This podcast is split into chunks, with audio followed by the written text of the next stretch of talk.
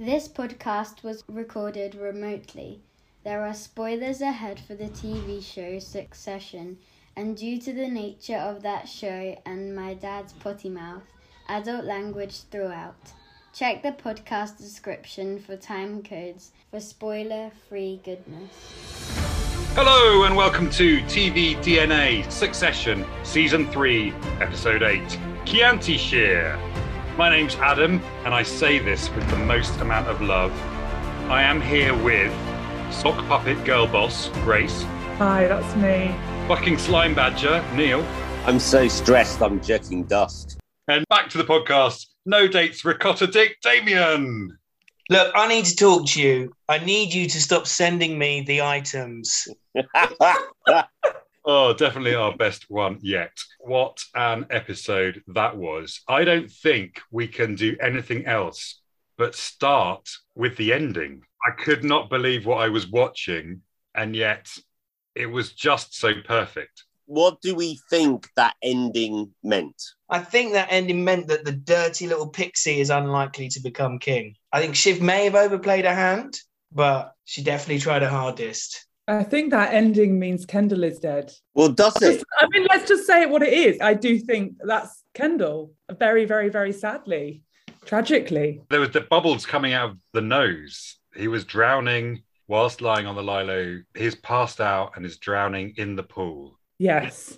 I don't know. My thought on that is that one, it would be a massive thing, obviously, if Kendall died, but we haven't had people find him dead. We've had him drowning. He could be saved still. He could be. Do you think he will be? I don't know. I've just got a really, really bad feeling, guys. I just, I don't want to be a Debbie Downer, but I'm telling you, I don't think, I don't think, I can't picture like Kendall in an ambulance at the start of the next episode. I just can't picture it. I could be wrong. I really hope I am wrong, obviously. It's interesting if he does. That's another Roy based family wedding with someone drowning linked to Ken. Very good link, Damo. I think I would feel quite cheated. The impact of those final moments of that episode, I think I would feel quite cheated if he survives. I didn't believe that he died. I believed that he, a whole load of water entered his lungs. That's what I'm going to put out there. Whether I get brownie points or not, that's what I'm going to say. I don't think he's died. I just want to say publicly for the record now, I don't want brownie points if Kendall dies. It's just not something that I would like. I don't want to be rewarded for this. All I would say is I know you're not a fan of The Walking Dead, Grace, but I've, this has Glenry under a dumpster written all Yeah. over it. I didn't buy that he died there. I think we're going to find something at the beginning of this final episode. He'll somehow make it. What happened under the dumpster? Well, I'm glad you asked that, Grace. There's a character called Glenn who hid under a dumpster, and there was absolutely no way he could escape the zombie horde around him, and yet somehow, unexplained to us, he did. The previous episode ends with him falling off the dumpster and all of these zombies crowding over him and blood spurted out. But it turned out that there was another body on top of him and it was that person's blood and he was able to crawl underneath the dumpster. Before we go on to talk a bit more about Kendall, because I do want to focus on him in this episode first. I think we should give fair trigger warning that we are going to be talking about issues of depression and mental health. So if that's not your bag, then we'll pop some time codes in the podcast description and you can skip forward to that point. The one thing that I just wanted to pull up from that final shot is that Logan says to Kendall in that mozzarella dinner party, How long was that kid alive before he started sucking water? And then he said, It's a long time, two minutes. And I thought I'd just double check how long that shot is at the end from when we arrive at the pool with his kids to the credits and it's about 2 minutes long and I was like wow that's that's very clever writing that I hadn't made those connections. Yeah, you're absolutely right. There's a lot of foreshadowing, I think, in that conversation that they have. They talk about death quite a lot. It's been brought up a few times in the episodes leading up to this. Also, there's that podcast. I mean, who in their right mind would get on a podcast? I thought what was really interesting about Logan and Kendall's dinner, it was Kendall is most vulnerable and is most honest when he was saying, I just want out. I want to leave this. And Logan was absolutely brutal at all points, particularly bringing up the waiter. As Logan said, it's a fight for a knife in the mud. It's something that Kendall clearly doesn't want to be part of. He wants to sell up his shares and just lead a happy life. When he said, I want out, I mean, Adam, you said in the last episode when he gets offered the two bill, and you were like, Yes, Kendall, do that, go and be happy. When he sat at the dinner and he says, I want out. I had a little cheer. Yes, thank you. It's happening. This is amazing. But then, like you say, Neil, it felt like it was his final hand to play. It was his final card. He had nothing left. He just had to get out. The language in that scene was really quite violent. And Kendall saying, I'm a ghost. It was so much foreshadowing. And I know we compare it to Shakespeare all the time, but that scene with them was next level, incredible kind of Shakespearean feel to it. Yeah, he has the line, I'll be broken when you die, talking about Logan. And then when he offers to be bought out and to leave and disappear, he says, I won't even speak at your memorial. So so much talk about death in that conversation. But he also says to Logan, I want out. You won because you're corrupt and the world is corrupt and I'm better than you. When he first arrives and he talks to his mum and she says something like, goodness me, did you just come back from the front because of his skinhead? And he says that he's just stripping down. And I think there's an element, I know we're talking about the mental health, but it's almost as if he's got some PTSD from all of this. He can't really function in the world anymore. If this is the end of him, then that, that was it. Those last chances where he was looking desperately for his children constantly. He had that face off in the garden which was horrible with the Pixie King standing ironically as a bouncer in the garden rather than in front of the treehouse. I found it really tragic. As I said previously in one of my voice notes, I'm not a big fan of Kendall. I think he's a bit of a bell end, but I did feel for him in this episode. I think that last shot at the end of the dinner party, once Logan left, showed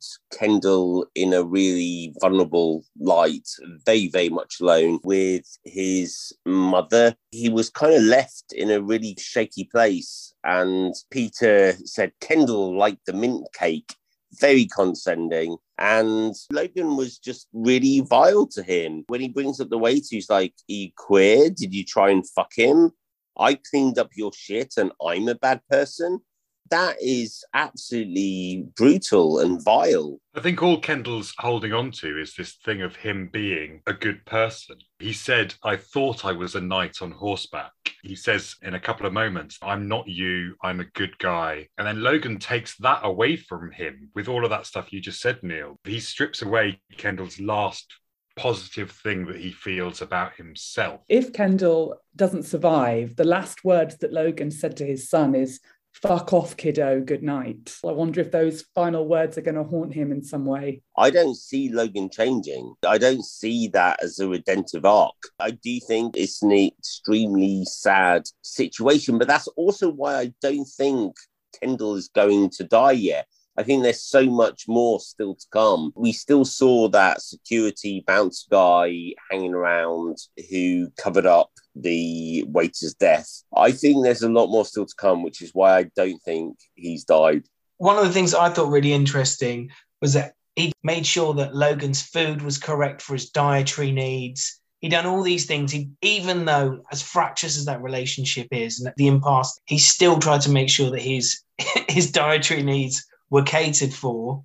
And what does he do? He sits down and he calls his son out, who he hit, what, in the first season, the second season, punched in the face at Christmas, and then made him his food taster. Iverson, just there. Well, I don't care if Iverson dies. Do you? I thought we got a really good insight to Logan during the conversation between Shiv and her mum, when her mum says Logan never saw anything he loved, that he didn't want to kick it just to see if it would still come back that sentence just makes so much sense with everything that Logan does. I feel like Logan still wanted Kendall to be his successor, that he has just wanted to push him and push him to see how much stronger he would be when he came back. And I think that that is going to have backfired because I personally do think he has expired. Yeah. When they had this meeting and you had Shiv coming in on voice, everyone else was there in person apart from Kendall. And then Kendall came in on voice unexpectedly. And I was actually a bit disappointed about that because I expected one of these really exciting, anxious, meetings that they have in the boardroom.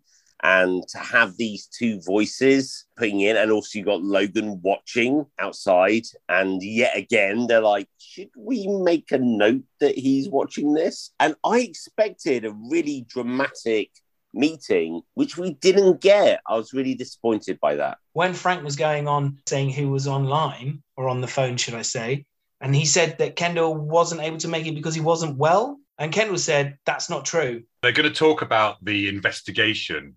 So Kendall and Logan are recused from that conversation. Frank mutes phone so Kendall can't hear what's going on, and Logan is not allowed in the meeting, but he's literally standing there outside this glass door watching them all. I really enjoyed Sandy's line. Is he going to watch? I feel like I'm taking a shit in the Guggenheim, which I enjoyed very much.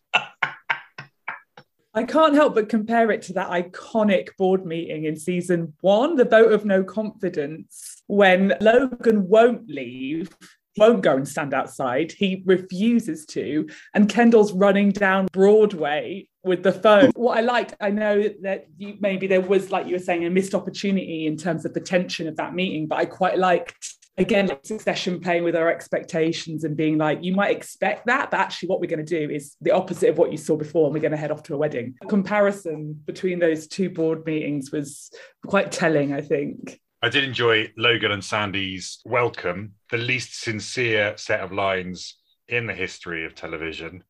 Oh yes. Oh, oh, I hear your father's doing better. I'm so glad to hear. Yes, I'm so pleased to be here. It's just the least sincere dialogue ever, ever delivered. So props to them. I also enjoyed Sandy and Stewie. We weren't told about this. Matsson Gojo deal. What if he starts microdosing and tweeting about angels again? And Logan's like, well, okay, if you don't like it, we'll kill it.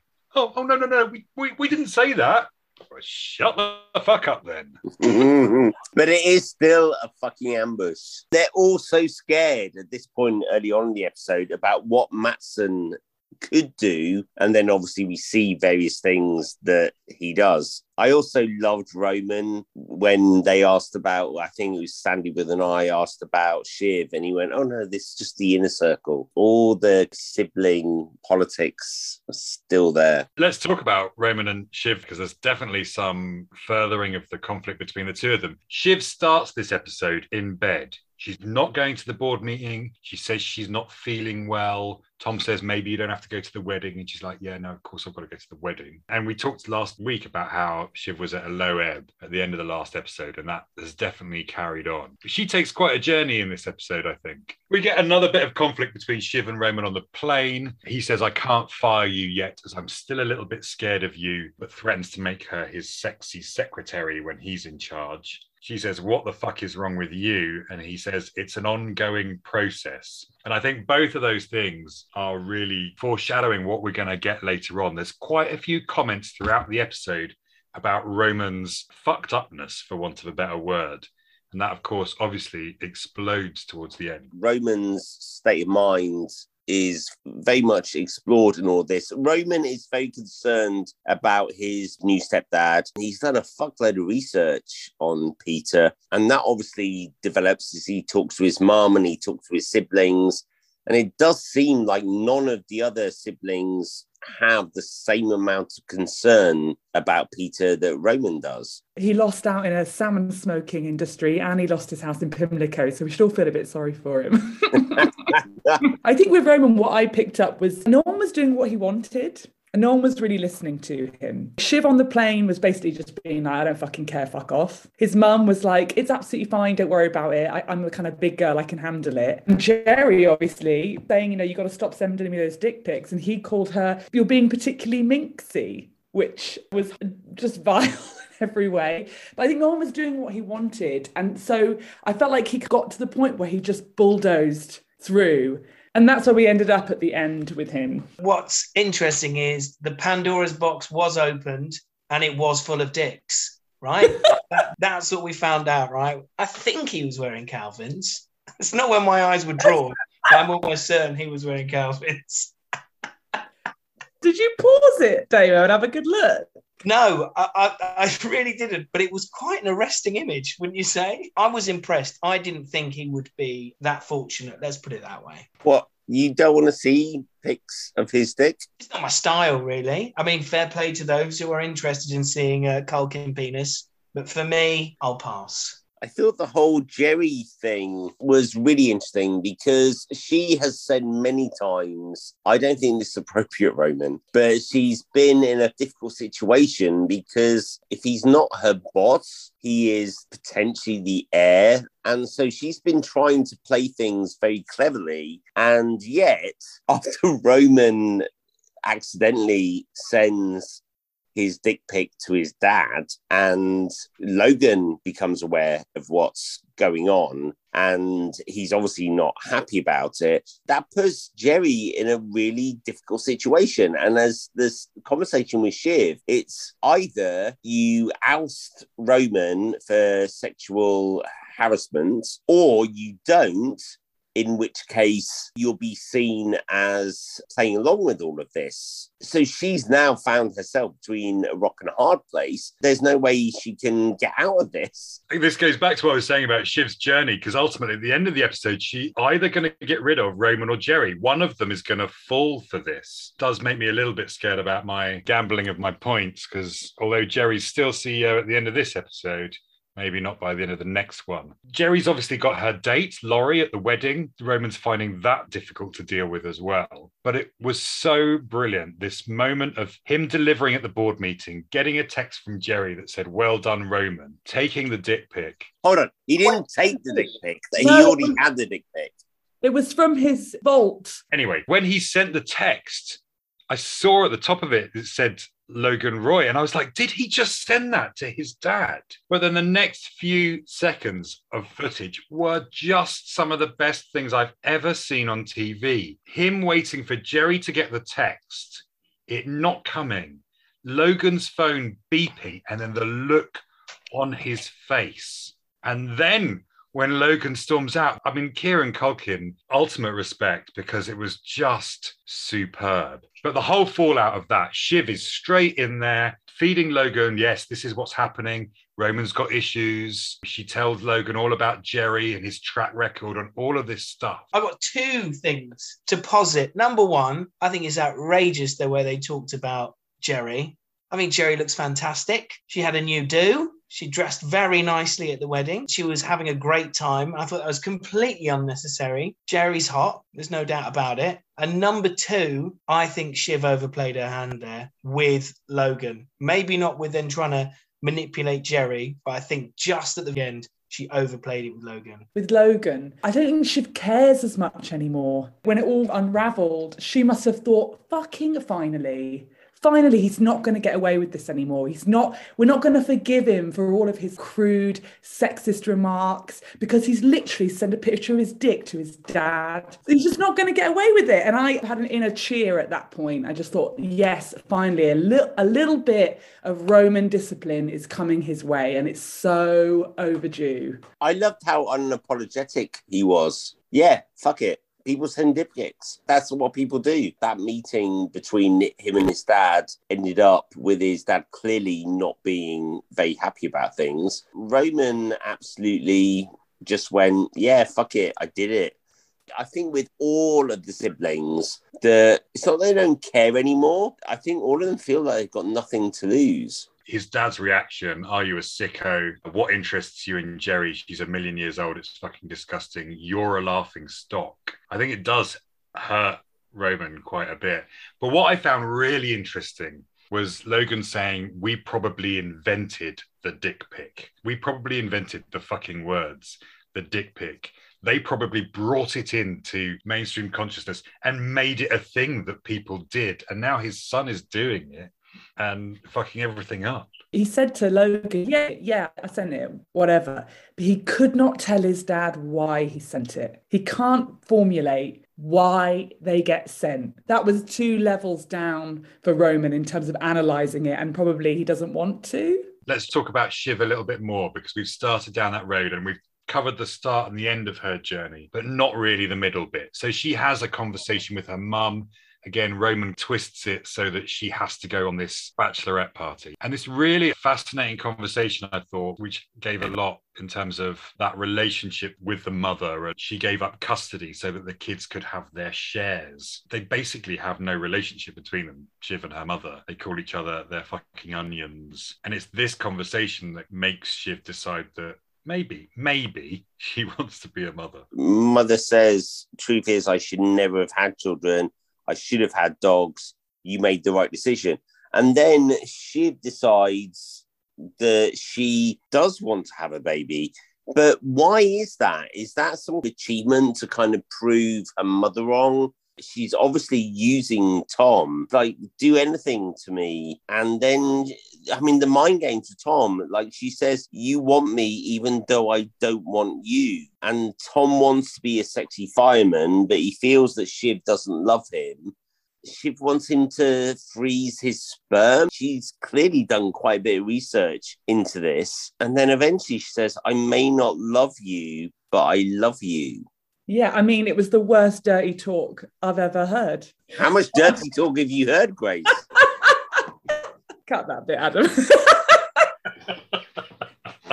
anyway, I think that the conversation with her mum was so sad to listen to. It was really sad. And I think her mum saying that you were a piece of work at 13 no 13 year old is a piece of work really. I mean not it's not their fault if they're like that. And i think her mum blames her and obviously logan blames kendall for how he's turned out. These parents honest to god they are not taking any responsibility for their children. I think her deciding to have a baby we say have a baby make some embryos and put them on ice for 10 years let's see. Two and a half olympics i think it was a fuck you to her mum. I think it was like i'm not going to be like you basically. Yeah, I think also the fact that she has all that information about freezing embryos and baby popsicles. If someone's like, well, do you know what? Down the line, I am going to probably need to think about this. So she's probably looked this up long in advance and she just has all this information ready. We talk about obviously the relationship with Tom and the clusterfuck that is. Tom is very much a right, this is what I need. This is my route. So Tom is the right person for this because he's not going to outshine me.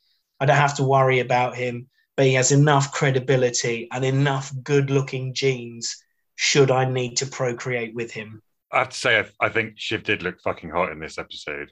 That dress, the knockout punch, wasn't it? Wow. I love everything Shiv wears, but this episode was particularly good. Dama, I think that Shiv is a woman who keeps her options open, and Tom is a man who likes one A to B road. It was horrible. The the fantasy talk was actually really the reality of their situation. You know, tell me something that's going to hurt me, and you're not good enough for me, and I don't love you. The trouble with that sexy talk is that you still have to look at each other in the morning. And bless Tom, feeling the afterburn, was thinking more love beats. What happens in Sex Vegas, right? what a line! What a line! The bit I really liked was just before that, when just when she decided, yeah, let's have a baby, and she said, right, we're gonna destroy ATN, raze it to the ground. And Tom says, except me? And there's just a little pause, and she goes, well, yeah, yes, except you, I guess. he is so dispensable. I just want to talk a little bit more about Shiv's conversation with her mum, played by the legend that is Harriet Walter. She had some absolute gems. Well, Shiv called her Scary Poppins at one point, which I really enjoyed that watch out, Scary Poppins is on the move. On maneuvers. Oh, that was it. One of my favorite ones, I think Roman said that he was such a, a posh boy with his lime green chinos. And she says he's not posh. His father's a doctor. He bought all his own furniture. He's a grasping little scholarship boy. She gave him the full Michael Heseltine. Unbelievable. There was another one I really loved. Oh, the skunk, the porcupine, and the concubine which was about Logan, Marcia, and Kerry, his assistant, wasn't it? I thought that was. I mean, the skunk, the porcupine, and the concubine should be the name of a band or a book or something. Definitely. They were talking about The Bachelorette. Caroline says, I hope you don't mind coming, or did you enjoy The Bachelorette? And they were talking about Peter's daughters. And Shiv says, Oh, yeah, they said that they wanted to take a picture of me, but what they did was they exported my contact book. So, do you like Peter's daughters? They're both interior designers. Pause unemployed. Just just fucking slaying every line. Let's move on to Matsson. We find out right at the top of the episode that the price of Gojo is going up. And then we're at the wedding, and these tweets start appearing with Matsson going nut nut, according to Kendall. There's a tweet that says, going to Macau feeling lucky. And that by doing this, what Matsson's doing is increasing the value of his company to the point where Shiv says they're actually pretty close to our share price. I thought it was really interesting thinking about modern politics at the moment.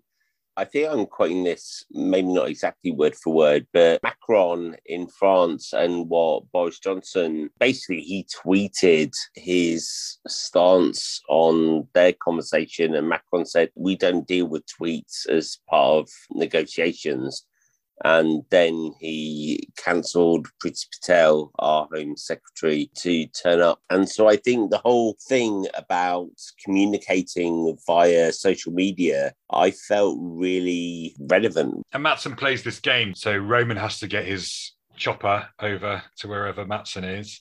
And they have this conversation. He's such a weird guy success doesn't interest me as much as failure, or as much failure as possible, as fast as possible, giving the impression that he doesn't really give a shit. But we had that recap at the beginning of the episode, which covered Kendall saying, You should buy my dad, not the other way round. And what he's angling for is this merger of equals. I think that's really interesting. Before we get into the merger of equals, you got Roman meeting Matsson. I wasn't convinced initially when Grace was suggesting Roman had a homosexual or bisexual leaning in the same way that the conversation in the toilets in the last episode, I found this quite homoerotic. Roman's meeting with Matsson, is this potentially the start of a relationship? Matsson says, Success doesn't interest me anymore. That's just too easy. Failure is interesting. And then he says, I get way too into people and then they disappoint me. And then he says, I like getting into bed with people, but I like to share it equally. I felt that too. When he goes, Tell me the thing that you're worst at. And we know, you know, the thing that Roman is worst at is intimacy. And he was, I'm never going to tell you that ever. Lots of unsaid things in that moment. There's a lot of depths to pummel there. It depends on whether they want to go down that line. Logan describes him as, uh, I'll ask whether he's a Twitter panty flasher. And I also enjoyed in that conversation Roman saying, we could still be the puppy fuckers here. what a phrase. I quite enjoyed puppy fuckers. It reminded me of something that Siobhan Sharp would have said from W1A, paid by the legendary Jessica Hynes, if any of you ever watched that, or 2012. That like real business lingo bullshit made me laugh. I'm to have to rewatch that now. Now I've remembered that BAFTA winning performance. In normal circumstances, a proposal of marriage in an episode would be quite a big talking point. But here it is in our footnotes. I was blindsided by this. I was sure that Connor was breaking up with Willa at this moment. There's a Politico reporter digging around wanting to know Willa's employment history. And Connor approaches her and says, uh, This is not going away and I need to think about my future. He says, uh, Maybe the two party system isn't as rotten as it looks, but I have to plan for success. Will you make me the happiest man slash most bulletproof candidate in the whole world? How could you possibly say no to that? is Willa to an extent a bit of a trophy bride? Has he ever really valued her? Right now, when he's proposing to her, it's he wants her to, make him the happiest man alive, but he also wants for her to help him become president. He's clearly has, well, certainly no idea of romance. Well, I think he has a bit more than she does in a way. I feel that he genuinely does really love Willa as much as those children are capable of it. He finances her production. What greater love can there be? I think it's more a case of Connor does whatever Connor loves, and Connor loves himself the most. I think having Willa makes him more interesting. It's like those people who are not even remotely creative, but love to have one or two creative friends. Like, yeah, I'm moving such a bohemian set even though they don't. And I feel that that's very much Connor's vibe. And because he's an outsider, that helps him because he's an artist, he's bohemian. He's not like everyone else in his family. He's a man of the people. Even though, and I quote, he met a pope a couple of popes back with his dad, and he was a real full fat pope, complete pope, very religious. And that's what you want from a pope, really. Let's be honest. Which pope do we think it was he met? JP? Ratzinger? It's got to be Benedict, right? You know a lot of popes. Yeah. Well, when you raise Roman Catholic, it's hard not to know them. I can see Willa as arm candy, but I'm not sure that she's necessarily a trophy wife. They met when she was an escort. I think he fell in love with her and just kept wanting her to be his escort to the point where they were then in a relationship. Even so, it's arm candy. He doesn't give her any respect. So For the woman in the room, I just like to say she's also a playwright. So put that out there. Absolutely. Absolutely, of course. And she also has a great knowledge of Italy. Italy, pizza, pasta, and popes. I mean, what else do you need to know about this phenomenal country with this great cuisine and history? That's it, the three P's. Based on what we've just been saying, she says yes. What's your reaction to that? The word yes comes out of her mouth, but does she really? Oh God, I don't know. I want her to be free more than anything in the world. I'm interested, like, what's in it for her? Money, I guess. Being the first lady, talking about the Trump thing, which we have a couple of times, Melania, what's in it for her? A, such a depressing situation. So pretty grim. I think just like Melania, Katherine Ryan that said, look at Melania, she's just a gold digger and everything suddenly went wrong. She married someone who was supposed to just be quiet and suddenly he became president and she became first lady when she didn't want to be. Do you think Willa actually loves Connor? No, she literally recoils at his touch. 100%. Does not love him at all. But I think he loves her Yeah. Definitely. in his way. I think Connor is the nicest of the Roys. He's almost the most naive of them. And Yeah. that's why you like him because you think, well, he's kind of harmless. But that's what we thought about Trump. So even more heartbreaking than Connor and Willa was our hopes for Greg's great romance. Although there's a kiss on the cheek, which raises those hopes, pretty soon he's asking whether there's any depth there. But he's playing the dating ladder. He's going to go far. I'm sorry, he was a man who was dying for water and suddenly a mineral water critic, right? The fact that he listened to that really bad advice and tried to climb a rung on that ladder, I, I think it just shows how, I guess, naive Greg is. I mean, I want to come to Comfrey in a second, and he's happy to dump her for this new person just to rise up on this dating ladder. It's got to be one of the best chat lines in all of history, right? Oh, I know fermented yogurt. It's such a gut cleansing treat. I think he's got a chance with the Contessa, though. I mean, we put a man on the moon. Did we, though? I don't think Connor believes we did. think about it. I mean, Greg is really comfortable just ditching Comfrey for this new girl. There's no romance in all of this. It's just games. I don't think he wanted to be the other man in Comfrey's life or the other person or thing in Comfrey's life because clearly the phone thing is the most important thing to Comfrey. I just think Greg's dating around is just making him feel quite good about himself. And even though he's being taken down constantly, I feel like his self esteem's getting a, a bit higher and you know, he's just enjoying himself, you know, play the field a little bit. I think there's a few things to mention about Greg and Comfrey. The first one being the Comfrey mentions the caterer at Shiv's wedding, so therefore sets things up for later on. Also, as a gardener, Comfrey is a weed that grows quite prolifically, takes over a garden. It's also very good fertilizer. I've put a load of comfrey leaves into a bottle of and added some water, but it smells like shit.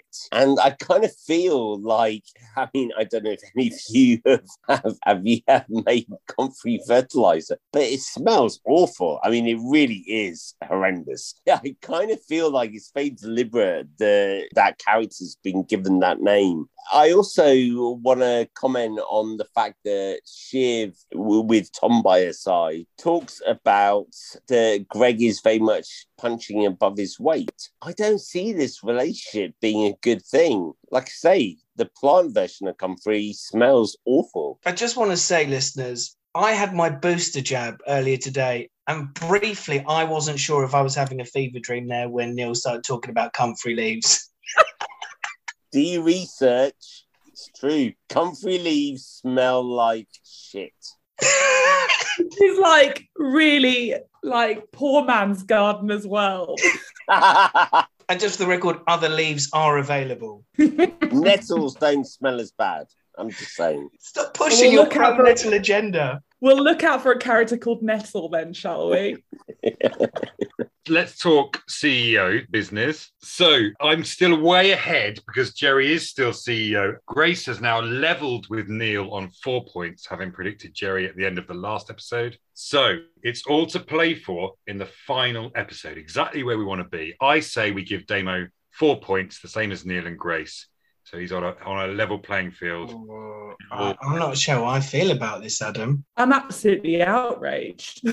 I I had those four points fair and square. No, he can have them. I don't care. I don't want pity points. I want to earn my points. So I'm stuck with Gerri, like it or not, and as likely as it is that she'll be CEO by the end of the next episode, which I think is not looking good, that is who I have gone with. So I'm stuck with Gerri, and I think we're going to go with let's go with Neil first this time round. I'm stuck between two, and it's Logan or Shiv, and I'm going to go Logan. I can still win. Yeah, even if you pick Logan and it is Logan, you and Neil are joint winners. I'll see you at the top. And then Neil, I'll pick Logan.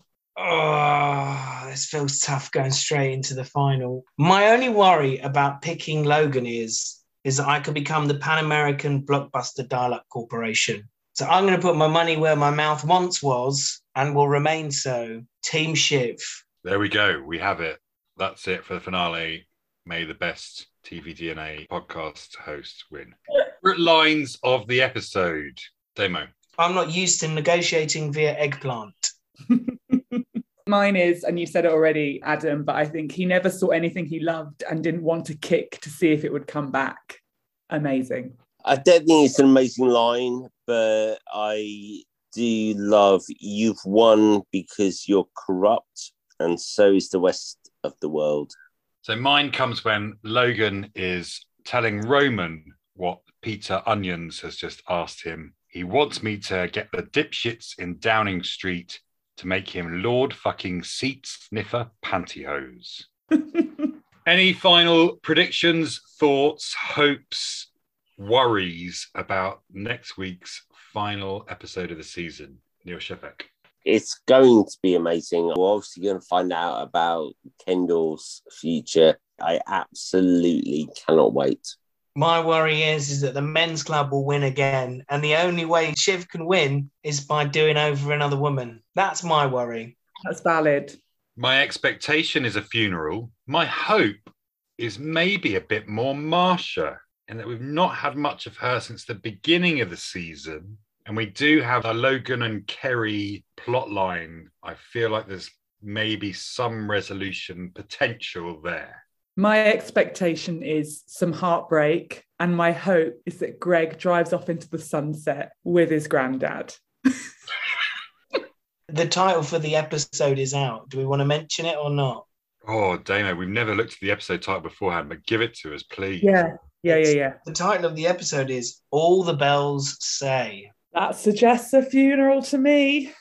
But is it the funeral of Kendall Roy or is it the funeral of Logan as the head of Waystar Royco? Or is it their mum's wedding? Because we haven't actually seen that yet. Great. So next week, the finale of Succession. It's been an incredible season, and I'm very much looking forward to it. I'm sure we all are. But let's talk now about what else we've been watching.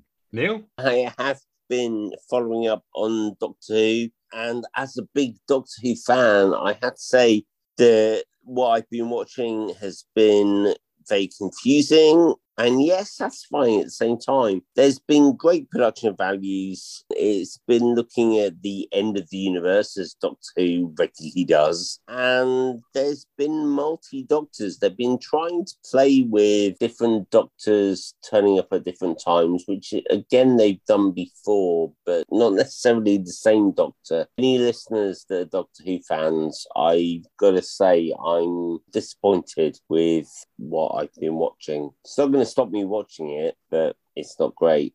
Well, just my condolences, Neil.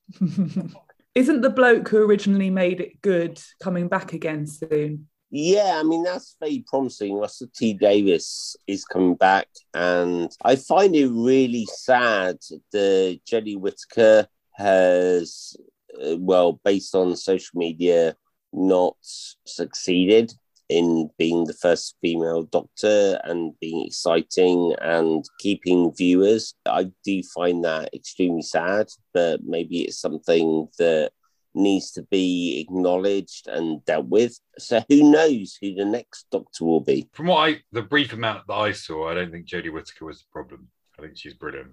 Yeah. Absolute legend, Jodie Whittaker. I heard that maybe just from what I've picked up in previous episodes of this podcast that maybe Idris Elba was going to be, was it Daniel Craig was going to be the next Doctor? I don't think it'll be either of those, but yeah, great if it was. Never say never, guys. Yeah, Never, never. never say it. What about you, Grace? What have you been watching? Strictly again, and Sorry. uh, Damien's on this week. We can't we can't do reality TV. well, I'm going to do it. So I'm Unless it's Tiger King. I'm just going to keep talking. Yeah, I think Grace, you've earned your stripes. You, you can talk about whatever you want to. I also have been watching Strictly. Who do you think's going to win? So I think, well, it's either going to be uh, John and Johannes, Rose and Giovanni. That's going to be in the final. I was disappointed with AJ and Kai's performance.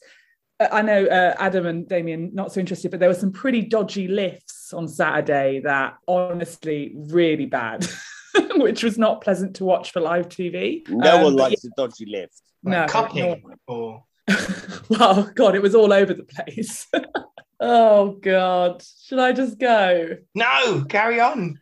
I'm just in a silly mood because of my jab. Side effect, silly mood. Yeah, but I'm really enjoying it, and uh, yeah, I just uh, it's just such a cozy way to just, just have a weekend. So yeah, that's it. Strictly in succession. You know me. Damo, watching any TV? Not much. I just got PlayStation, so I haven't been watching much TV. I managed to catch a couple more episodes of Narcos Mexico, which is still brilliant. And Adam, after you put me on to Dopesick, that is an unbelievably great show. And the thing that I find most crazy is Will Poulter's physique. My goodness me, that guy has worked out a lot. This is me there eating crisps. Going, I'll never ever look like that in my life. Where can I watch this? Uh, Yeah. It's available on Disney Plus, but I felt like the most recent episode. Are you up to date, Damo? Uh, yes, episode five. Watched it. Was another level. I mean, this really ramping up the drama and the stress and almost the pain that these people are going through. I'm really enjoying it. And I've settled into the time jumps and different periods. I do think, in order to have told this story in the way that they're telling it with the different characters and storylines, it had to be these different periods of time that they started, just because that's when those characters joined that story, if that makes sense. Yeah, it does. And I think also Michael Keaton is unbelievable. He's so good in this too. I think it's, it's a great cast, Grace. So even even beyond seeing Will Poulter walking around in his pants, I think you'll still enjoy it. I have. I've got to make a call. I've got to watch either The Leftovers or Dopesick. I can only. I can only manage one at one time. So, which do you think I should go for? If you want eye candy and being outraged at the American medical system, Dopesick. Do I? I've got to say, if it's a choice between the two, Grace, I'd rather you watch Leftovers. Dopesick's only got five episodes out at the moment. You'll burn through that really quickly. So okay. Dope All right. Leftovers for me. That was really helpful. Thanks. I promised I was going to talk about the leftovers. I've been banging on about it for about the last seven weeks. I have finished Hellbound and can highly recommend. Really great. Six episodes, worth a watch. I'm also continuing to watch Cowboy Bebop and Hawkeye, and uh, both huge amounts of fun. Um, so those three are big, strong recommends from me. But last week we talked about Yellow Jackets, which has come to Now TV. The first two episodes have been released. And this was the story of the all female high school soccer team that crash lands in the Canadian wilderness. And the story takes place in the lead up to that crash in 1996. And also 25 years later, we follow four of the girls from that crash as adults. And there are also some really disturbing scenes from the end of their period in the wilderness, which we're obviously going to learn about how they got to those moments as the series progresses. I'm really enjoying it. Obviously, there's elements of Lost in there with a plane crash and in the middle of nowhere and the survival that they all have to go through. But the actors playing the adults in the later scenes, I mean, you've got Christina Ricci, Juliette Lewis, you've got Tawny Cypress, who was Simone in Heroes, a really, really brilliant bunch of actors doing that stuff. And that is all full of intrigue as well. So there's kind of lots of different stuff going on. I can highly recommend Yellow Jackets. Very well made. The young cast are also really, really good. There's a lot going on in those first two episodes. There's a lot of characters. And I could see this being set up for a multi season thing similarly to Lost, in that you could explore different girls' journeys through the survival period. I'm enjoying it. I'm looking forward to more of Yellow Jackets. Something that I mentioned last week, You Don't Need Me, which is BBC's big thing for Sunday night. So, absolutely prime time viewing. It was really interesting to watch it. I've got to say, I'm really disappointed by it. It's it's from the same creator as Vigil. It is about a car salesman who has been accused of killing a guy and he has put the blame onto an ex-girlfriend and we go into all sorts of the, the background of that relationship and he cooks a carbonara for her. He does it 42 times to make sure it's absolutely perfect. And there's a real element of obsession with making sure everything's right, which sits uncomfortably with me. And there's a lot of exposition. Neil, how many rancid radishes would you give it out of one to five? Not a lot. A full integer would be useful. so far, I'll be quite honest. I think I don't think even deserves two rancid radishes. Ah, I guess we're looking at one. We've been working our way down the top 100 shows of the 21st century, the BBC Culture 100 list, and we're now down to numbers 61 to 70. I'm going to run through the list, and then you're going to tell me whether there's anything you particularly loved or anything that you might want to watch. Number 61, Avatar, The Last Airbender. It's an animated American show. Number 62, joint 62nd, in fact, The Good Place, an American fantasy comedy with Kristen Bell and Ted Danson, and Pose, Emmy Award nominated Pose. 64, The Detectorists. 65, Orange is the New Black. 66, another Emmy Award nominated show, Mare of Easttown. 67, RuPaul's Drag Race. 68, Stranger Things, 69, 24, and 70, Battlestar Galactica. I just want to kick off straight away and say I've, I've watched a lot of RuPaul. and it's brought me a lot of joy in my life. 13 American seasons, two UK seasons, a Canada season. Believe there's Australia. I've lost count. I have recently stopped watching for various reasons. I think I'm a bit saturated by it, but it has been a joy and a pleasure up to this point. If any of us would have seen RuPaul, it was going to have been me, wasn't it? And then the only other one that stood out to me was, oh yeah, I've seen I've seen all of Stranger Things. Again, I think that first series is incredible. Really like boundary pushing. Then it kind of got became a bit of a parody of itself.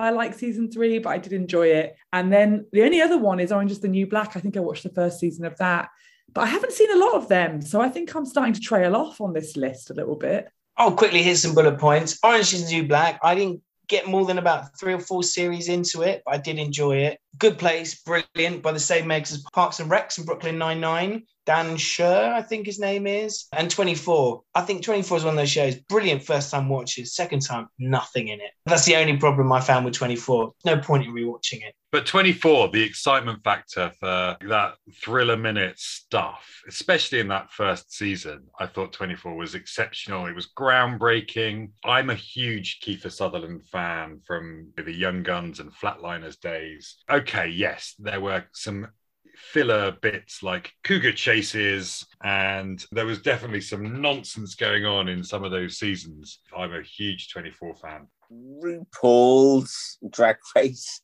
just never connected with it. And I kind of want to because I feel like it is a show that I really would enjoy. I absolutely want recommendations of particular episodes for me to watch Stranger Things, a bit like what Adam said. I watched the first episode and sorry, first series, and I absolutely loved it.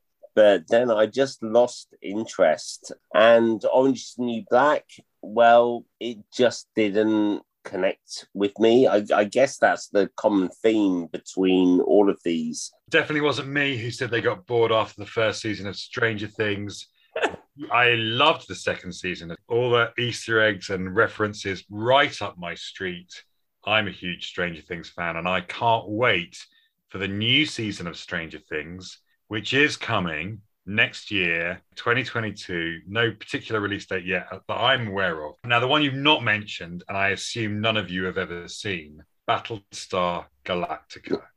Battlestar Galactica, I think, is, is a fantastic show. Obviously, it was a big show back in the day. The reboot of Battlestar Galactica is incredibly clever. The Cylons have been able to appear like humans. And so there are all these different storylines where you don't know whether the person you're speaking to, for all I know, the three of you could be Cylons and you could be part of a Cylon plot to infiltrate the world of podcasts. And I've fallen prey to that. It's who can you trust stuff at the highest intergalactic level. And it's brilliant. And I loved it. And I think if you like sci fi, you ought to go and watch Battlestar Galactica are you a Cylon, Damo? I, am not a liberty to uh, to say. That's exactly what a Cylon would say. Then, needless to say, you'd say the writing is out of this world. Absolutely. I think it's really, really good. It was 2004, the first season, so it may feel a little bit dated now, but I thought it was really, really clever writing. I just want to very quickly say there's a few bits and pieces coming up. So, The Landscapers, there's four episodes coming out on Now TV, Now TV or Sky. It's Olivia Colman and David Thewlis. They're a devoted and mild mannered couple who decide to kill one of their parents, and it's based on a true story. sounds really interesting. So if you're an Olivia Colman fan, check that one out. And also, we'll talk about this maybe a little bit more next week, but there is a show called Station 11 coming out on the 16th of December. I've read the book of that and it's really, really good. I'll tell you more next week. And The Witcher season two, also the week after this one. But if you're looking forward to something, or if you've watched Battlestar Galactica and you agree, or if you're a Cylon, then get in touch with us. And you can do that. Should we do one social media platform each? That sounds really exciting. Let's do that. okay, Grace, you go first. You can get in touch with us on Instagram at TVDNA Pod. You can also get in touch with us on Twitter at TVDNA Pod. You can search for us on Facebook by typing TV space DNA into the search bar. What's left? Or you can email us at. There's a bit before the at. Yeah, tvdnapod at gmail.com. Hashtag Neil does the socials. Yeah. Fab. Well, there we go. That's how you can contact us. But I am playing a game. I am. Oh, I'm not just playing a game. It's not just incompetence. I know. Oh, well, yeah. we don't know that, to be fair. What a Cylon would say. Uh, it's, it's exactly what a Cylon would say. What else could people do though if they wanted to support the podcast? Tell a friend. Do give us a rating or a review wherever you listen to podcasts. It Will help us to spread the word and get more listeners. Well, I was also going to say, notice that we picked up some new listeners in Dubai, Colombia, and Russia. Shout out to Russia. Big time. So shukran, gracias, and spasiba. Thank you very much for the love. In the part of Russia, I cannot even begin to pronounce. We still appreciate your listens. Damo, it's been such a joy having you back on the podcast. It's been great to be back. I've really enjoyed the three of you talking about Succession. So looking forward to the finale. Yeah, we'll be back for an extra special episode then. It's time to say goodbye. Bye. Bye. Adios. What happened under the under the? Whoa, excuse me. Were you not there, Grace? What happened on? I can't get it out. Okay.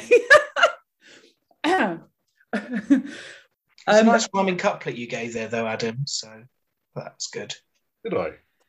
Yeah, backfired and expired. Oh, that was totally unintentional.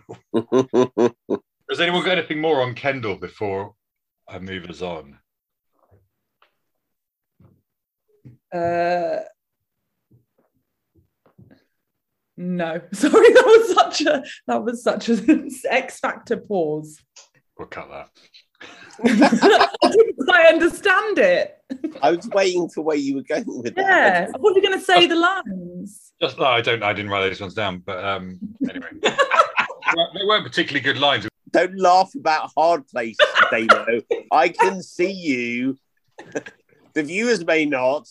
What Uh, can you see? uh, Damo, the school kid, was giggling at me saying hard place.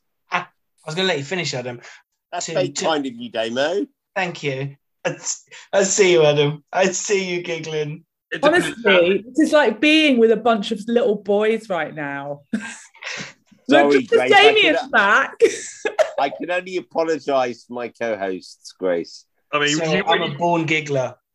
I don't think you talked about pummeling depths without knowing what sort of reaction. Yeah, you knew what you were doing. Oh, So, how could people let us know, Neil? We're not there yet.